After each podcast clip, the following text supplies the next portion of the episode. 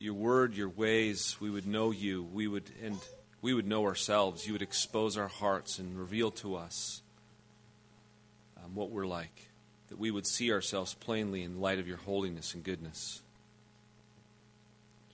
And so, Father, I ask this morning that you would have your way with us and you would be here amongst us and you'd work in our hearts and minds and truly affect us. For we ask this in Christ. Amen. You know what I'm afraid of? I'm afraid of us as a church going through the motions. I'm afraid of us having services week after week, coming here like we do each and every week, and never really knowing the transforming power of God. Because that's possible. That's very possible. Because often what I think happens is that it's very easy to think that as long as we believe the right things and we do the right things and we come here and everything's just right. You know, make sure everything's right. Is everything right? And we try to just make sure we do everything right. And as long as we're doing everything right, then surely God is pleased, isn't he? Surely God is here in our midst, isn't he? Well, in a sense, yes, that's true. But I think what ends up happening, if we just come here week after week and we think that this is it, we start to become a little bit distorted, really. We become distorted about what it really means to worship God. And as a result, I think we become convinced, at least I know I do, in my heart of hearts a lot of times, that watching the Seahawks win the Super Bowl is much more exciting than coming to worship God. Because, let's be honest, the Seahawks are pretty exciting. It's pretty exciting. And I get fired up and I get all excited about that. But just think for a moment with me. When was the last time you were worshiping God and it was so good, so amazing, so powerful, so palpable, his presence, that you would give up anything and everything in the world just to stay there forever? That everything else pales in comparison. That there's nothing else you'd rather be doing. I would venture to guess that most of us have not experienced the awesome presence of God in that way. And as a result, with full integrity of our hearts, we couldn't say that, you know what, a day within your courts is better than 1,000 elsewhere. Sure, we say that, don't we? We have to say that. We're Christians, but do we truly believe that a day with God in his courts is better than 1,000 elsewhere? And you know, a lot of times we have to say no. It's not true. And you know why it's not true? Is because we're not tasting and knowing and experiencing the presence and power of God in our midst. So that we could say with our whole hearts that in your presence is fullness of joy, and at your right hand are pleasures forevermore. Fullness of joy. Man, we have to say, no, it's just not the case experientially. And don't get me wrong, I am not talking at all about salvation issues. I'm talking about fellowship, communion issues. So there's a sense in which if we theologically want to parse this, there's nowhere that God isn't. He's here right now. But there's also another sense in which God's special presence is in places at times in ways that it isn't at other places and times. Because I think if we're honest, I think we do often just feel like we go through the weekly ritual. Another call to worship. Another few songs. Another sermon. Another time at the communion. Another benediction. And another Sunday done. just another one. And what scares me about not just our church, Redeemer Church, I think the church in America, is that it seems a lot of times like we're the church in the time of Samuel, when the glory of the Lord had departed and they didn't know it. They're just doing the regular stuff, offering their sacrifices, going through the rituals, and just doing it. But God was not with them or amongst them, and they didn't even realize it. Because, you know, after all, especially, hey, look, you guys are good folks. We're faithful folks. We show up. You know, we do what God wants. We're here, right? And you know what? The whole reason I've been talking about sin, repentance, and confession the past several weeks is because I'm becoming more and more troubled, bothered about just doing church, just going through the motions. And more I'm hungering and thirsting to see, God, I want you to show up in power. I want you more than anything else. Please just do something amongst us. And as I've wrestled with this, and as I've come to understand this more and more, and I'm seeing this connection between our willingness to humble ourselves before God, confess our sins to one another, and repent, and God showing up with his presence and power. There is an incredible connection here. And I want to begin this morning by asking a question. What is it that God cannot resist and that he is eager to flood with his presence and power? What is it? Well, to answer that question, let's look at 2 Chronicles chapter 7. 2 Chronicles chapter 7, beginning at verse 14.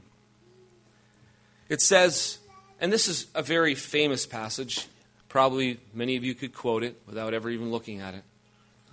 If my people, who are called by my name, will humble themselves, pray and seek my face, and turn from their wicked ways, then I will hear from heaven and will forgive their sins and heal their land. What's going on here is in 2 Chronicles chapter 7, this particular word from God comes to Solomon just after Solomon has been dedicating the temple, just completed the temple, and Solomon on behalf of Israel has been pleading and praying to God, and asking God to be merciful and forgive Israel when she sins in the future. You realize there were seven, if you go back and look at chapter 6, there were seven different petitions Solomon makes in regard to the different ways in which Israel would sin. And God's judgment, he talks about it coming as a result, being defeated by their enemies, having severe famine, God being displeased with them, him pulling back, and them being in trouble. And in every single one of those, Solomon asks this. If we, your people, Israel, turn back to you, if we come to you and repent, will you heal and will you forgive? And you know what God's response? No matter how bad, no matter how far they get, no matter what it's like, do you know what God's response was? You do. 2 Chronicles chapter 7, verse 14. That's what God's response is. If my people, so he promises them, yes, I will. If my people will humble themselves, seek my face and pray, and turn from their wicked ways, I will forgive and heal them. Absolutely. And why is this? You ever wonder, why is this? Why would God do this? Well, I really think it comes down to understanding the nature of God. God cannot resist broken humility. He runs to it. He just cannot stop himself. If he sees broken humility, he just doesn't stand far off. He runs to it. That's what he's like. Indeed, this is the common testimony throughout Scripture. In Psalm 34, verse 18, it says, "The Lord is near to the brokenhearted and saves the crushed in spirit." As we had heard this morning, David expressed this in his prayer in Psalm 51. And we all know that David ends up committing adultery and murder. And then David, what does David do? Do you realize what Psalm 51 is? David created and wrote that psalm for all of Israel to sing. Can you imagine a confession? You write your confession out so the nation could sing about it? Sometimes we think that, oh, look at David in his private life. Well, David sinned greatly, but David humbled himself greatly. He wrote a song so everybody could sing about it. And he says this, "The sacrifices of God are a broken spirit, a broken and contrite heart, O God." You know what he says? "You will not despise." There's just no way God can't turn a blind eye toward broken and contrite hearts. It's what he delights in. Just listen to Isaiah 57, verse 15, which says, "Thus says the one who is high and lifted up, who inhabits eternity, whose name is holy. I dwell in the high and holy place, and also with him who is of a contrite and lowly spirit, to revive the spirit of the lowly, and to revive the heart of the contrite." Who is it that God loves to revive, to bring revival to? Who is it that God runs to? Even the high and exalted one, the holy one, you think, oh, he only comes to those who are high and mighty. He only comes to the high and lofty. No way. It's the broken, it's the contrite that he from heaven runs to and revives them. God, that's where God dwells. And you know, just in case we think that this is somehow just an Old Testament deal and not a New Testament, then there's James chapter 4, verses 6 through 10, which says, "God opposes the proud, but gives grace to the humble. Submit yourself, therefore, to God. Resist the devil, and he will flee for you. Draw near to God, and he will draw near to you. Cleanse your hands, you sinners, and purify your hearts, you double-minded. Be wretched, and mourn, and weep. Let your laughter be turned to mourning, and your joy to gloom." Why? "Humble yourself before the Lord, and he will exalt you." So I began with the question. What is it that God cannot resist? I asked. What is it that he's eager to flood with his presence and power? The answer? Broken humility. So, okay, we know we're supposed to be humble and contrite, but the million-dollar question is this. How do you do that? I get that. I understand that that's what you're supposed to do. But we just can't sit here and say, okay, Dean, I get that. Okay. I'm going to be humble and contrite. Here it goes. Humble, contrite. Just give me a minute. It takes a while. Okay, it's not working. Give me some more time. We know that doesn't work. We can't go into our prayer closets and then close the door and say, okay, God, I want to be humble. Please make me humble. And then just wait. And you find, man, what's going on?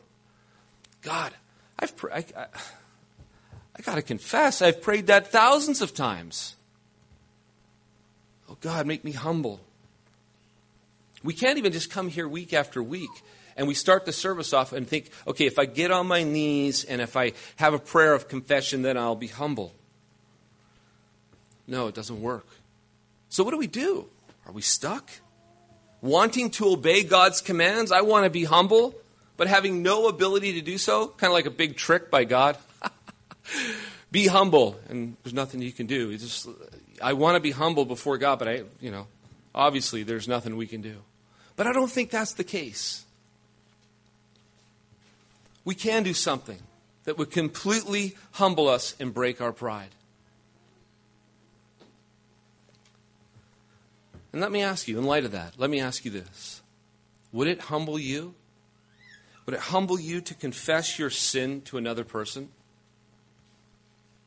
Personally, I find confessing sin to God way easier than confessing sin to someone else. I'll confess anything and everything to God. Not so sure about other people. It's hard for me to confess my sin to my children. That's incredibly difficult. Asking them to forgive me. Now, that seems like that should be pretty easy, right? Well, that's terribly humbling. It's terribly humbling. When I think of doing this, I have numerous reasons. I can think of them right like this, why I don't need to. I justify myself very quickly. But in reality, you know what it boils down to? It boils down to one thing, my pride. I'm proud. Because it literally humbles me to confess any sin to them. This internal resistance of pride we have toward confessing our sin to others, it proves and it shows and exposes to us what exactly needs to be addressed and taken care of if we are to humble ourselves. There's pride, there's fear of man inside of us. Our pride and ego, they feel so much better when we simply justify our actions, make excuses why we don't have to do anything about it, and find reasons why we don't have to humble ourselves or confess to others. But here's something we need to understand. As long as you and I keep our pride and humility intact, we will not know. Did I say humility? I meant pride and ego. As long as we keep our pride and ego intact, we will not know broken humility. And this is the dilemma we have. That's a serious dilemma. Because we think on the one hand, hey, do you want broken humility? Yeah, I want to be broken. I want humility because I know that's what God runs to. But on the other hand, there's my pride and ego that says, not on your life. Not a chance.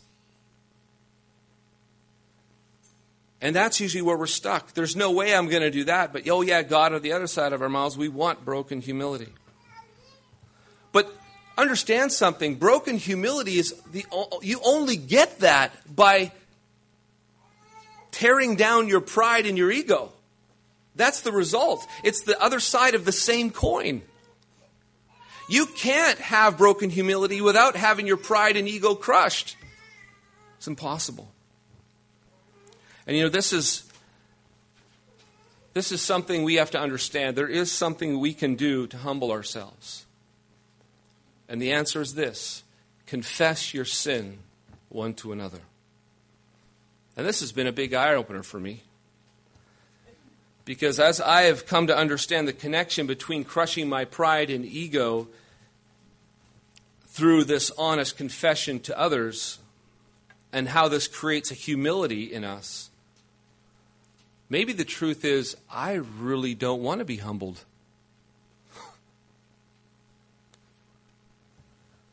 But then I have to remember that this is the only way, because broken humility and contriteness, what does God do to that? That's what God rushes to. That's what God fills, heals, and cleanses, and shows up in power too. So could it be that we don't often experience the awesome presence of God's power and because we're more interested in protecting, covering, and hiding our sin than we are in exposing it? After all, we have reputations to maintain, right?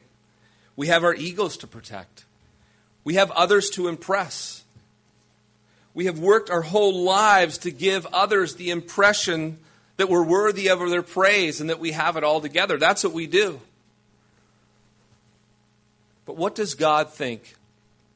What does he think of those who are trying to protect their image? What does he think of those who are always trying to cover up? Well, as Proverbs 28:13 says, whoever conceals his transgressions will not prosper, but he who confesses and forsakes them will obtain mercy. There's so many passages in Proverbs that talk about the proud. And often we think of the proud as the arrogant and the puffed up who walk around cocky. And as long as we don't walk around cocky and puffed up, we're not proud. But just think of it for a moment. Think of it in this particular context. We know that if we were to confess our sins to someone else, that would be humbling. You just almost can feel your pride saying, no, no, no, not a chance. There's no way. So in light of all that I've said so far, let me ask you another question. What do you think, in light of what has been said, what do you think has been at the forefront of all the great revivals in church history?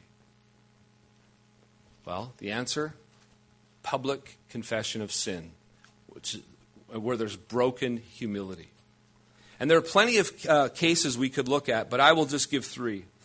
One is more well-known, two are not so well-known. In the 1700s, America and Europe experienced what is known as the Great Awakening. And one of the central figures in all of this was a preacher by the name of John Wesley. And apart from all the preaching that took place, one of the more unknown things that was happening, people don't always see this or understand this, John Wesley did, what he did was start these small groups, which he called societies. And these societies had certain methods to them. And these methods that they had as a part of these societies became known. This is how you got the name Methodists. They became known as the Methodists. The Methodist Church emerged from it, from all these small groups, because these small groups had a particular method to them. So when they met, this is what they would follow. Here was the method. They would basically answer 5 questions. Now, here are the 5 questions. Question 1. What known sins have you committed since our last meeting? Question 2. What temptations have you been met with? Question 3. How are you delivered?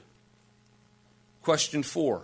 What have you thought, said, or done of which you doubt whether it to be sin or not? Question 5. Have you nothing you desire to keep secret? Wow. When I read those, I'm thinking, you got to be kidding me. I wouldn't be showing up to that group. But those questions are pretty direct, and would certainly be humbling, obviously, if answered honestly. Because there's no room for ego or pride there, is there? It's pretty much, they're calling it to lay it on the line.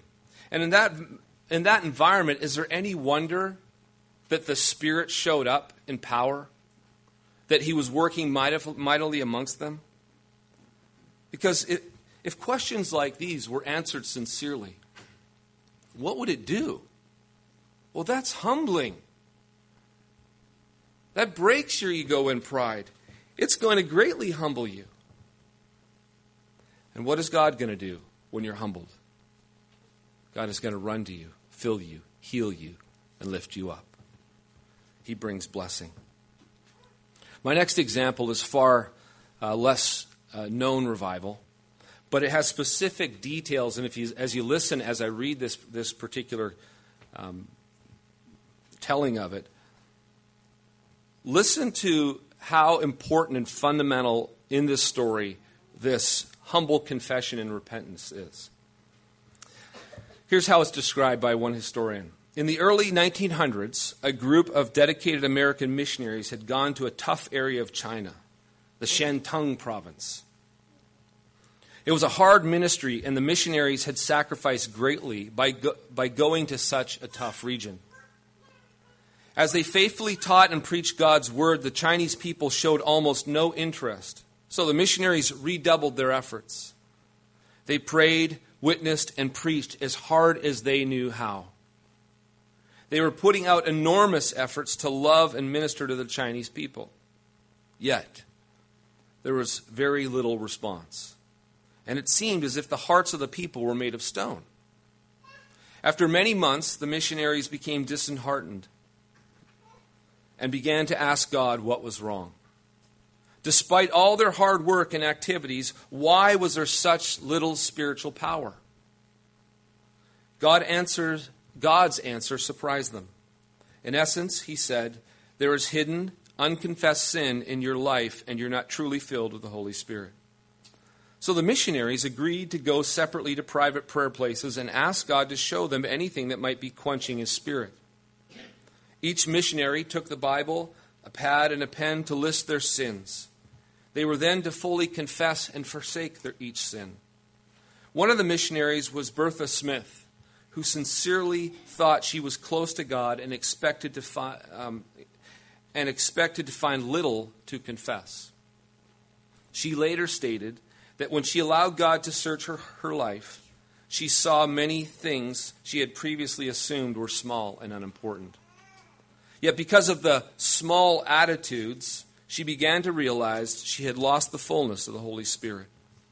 These little things were huge in the eyes of her God. Each missionary had the same experience. After a significant time of spiritual searching, the missionaries came together and confessed several things to one another. They then prayed and asked God to fill them with the Holy Spirit. At once, something totally incredible began to happen. First, God poured out his Spirit on the missionaries. They immediately sensed a joy and a power they had never known.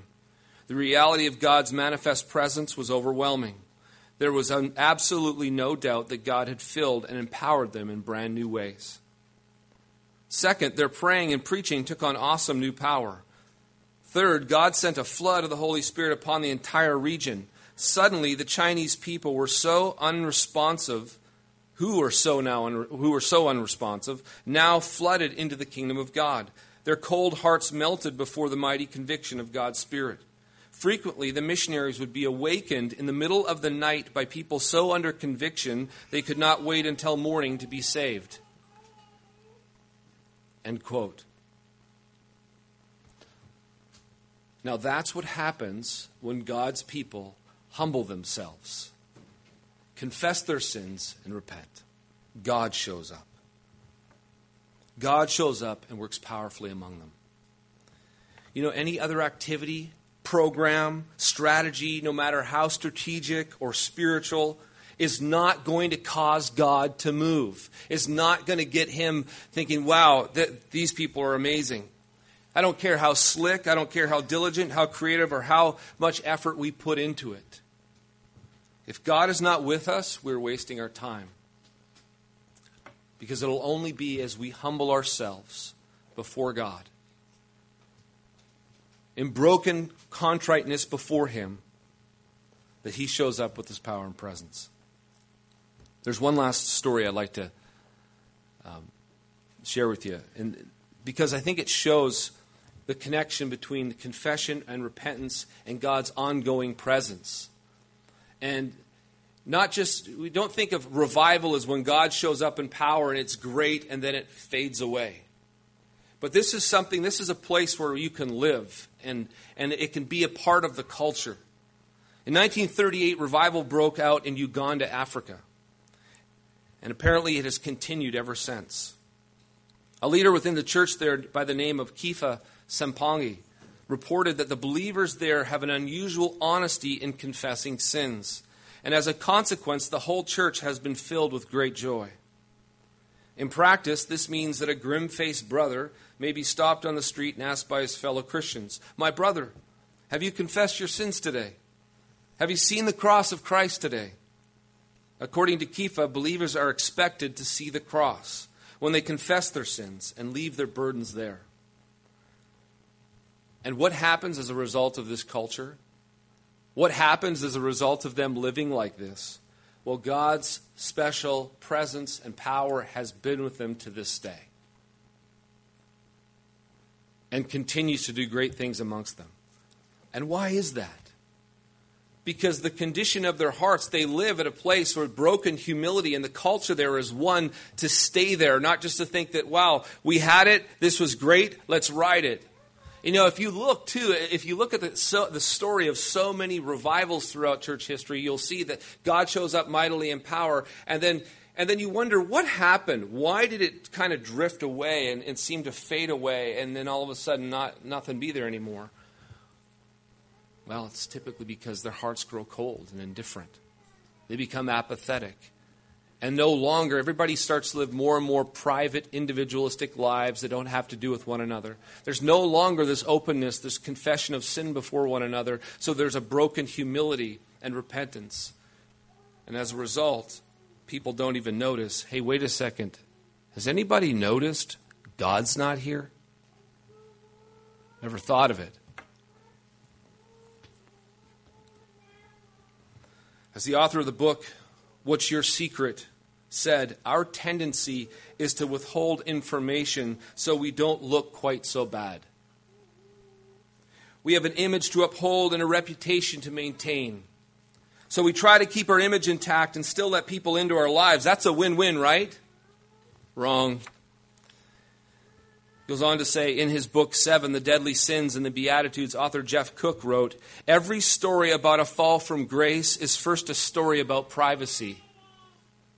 Every story about a dramatic restoration of character is first a story of exposure. So as long as we're trying to save face and protect our image in front of others, we don't experience the humility and brokenness that causes God to run to us, cleanse us, heal us, and fill us. But I have to be honest with you. Even in preparing this and going through this, it scares me to death. Thinking, I don't want to do this. I don't want to confess to you. You know why? I'm afraid of what you think of me.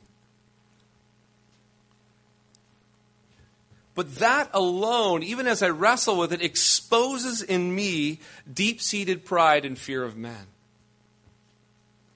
And I know, the more I look at it, that needs to be put to death. Because let's be honest. As I look at it, it begins to prove that I'm more concerned about my reputation before you than I am about my humility before God. I've spent my life building protective walls, putting on a look, an image, and a style to attract others to me. And so when I think of confession, it feels like I'm going to be tearing down what I've spent my whole life building up. But you know what makes me willing to step forward? I want more of God and less of me. And I think I'm coming to hate my pride. I want it smashed. I feel like I'm beginning to become tired of the facades and the playing of games. But I don't just want to say that anymore. I kind of want to do something about it. The question is, where are you at? Do you want God more and you less? More of God, less of you? Do you want the fullness of His presence? Do you want God to show up in power? If you do, you must be willing to die so that you might live. You must be willing to trample underfoot your pride and be humbled. You must be willing to take up your cross and follow Jesus. But when you do, you will never be disappointed, because that is what God loves. And I'm convinced that he will run to us, heal us, fill us, and lift us up. Because we know God humbles the proud, but exalts the humble. I want to be humble, but I don't like the road to humility. And I don't think any of you will like it either. But that's the point. It breaks us.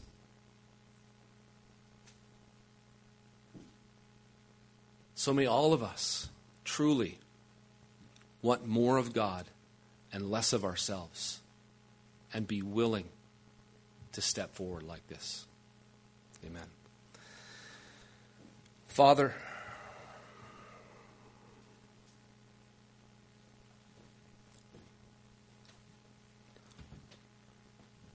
you know our hearts, you know our minds, you know where we're at this very moment. You know our pride way better than we do. You know our fear of man way better than we do.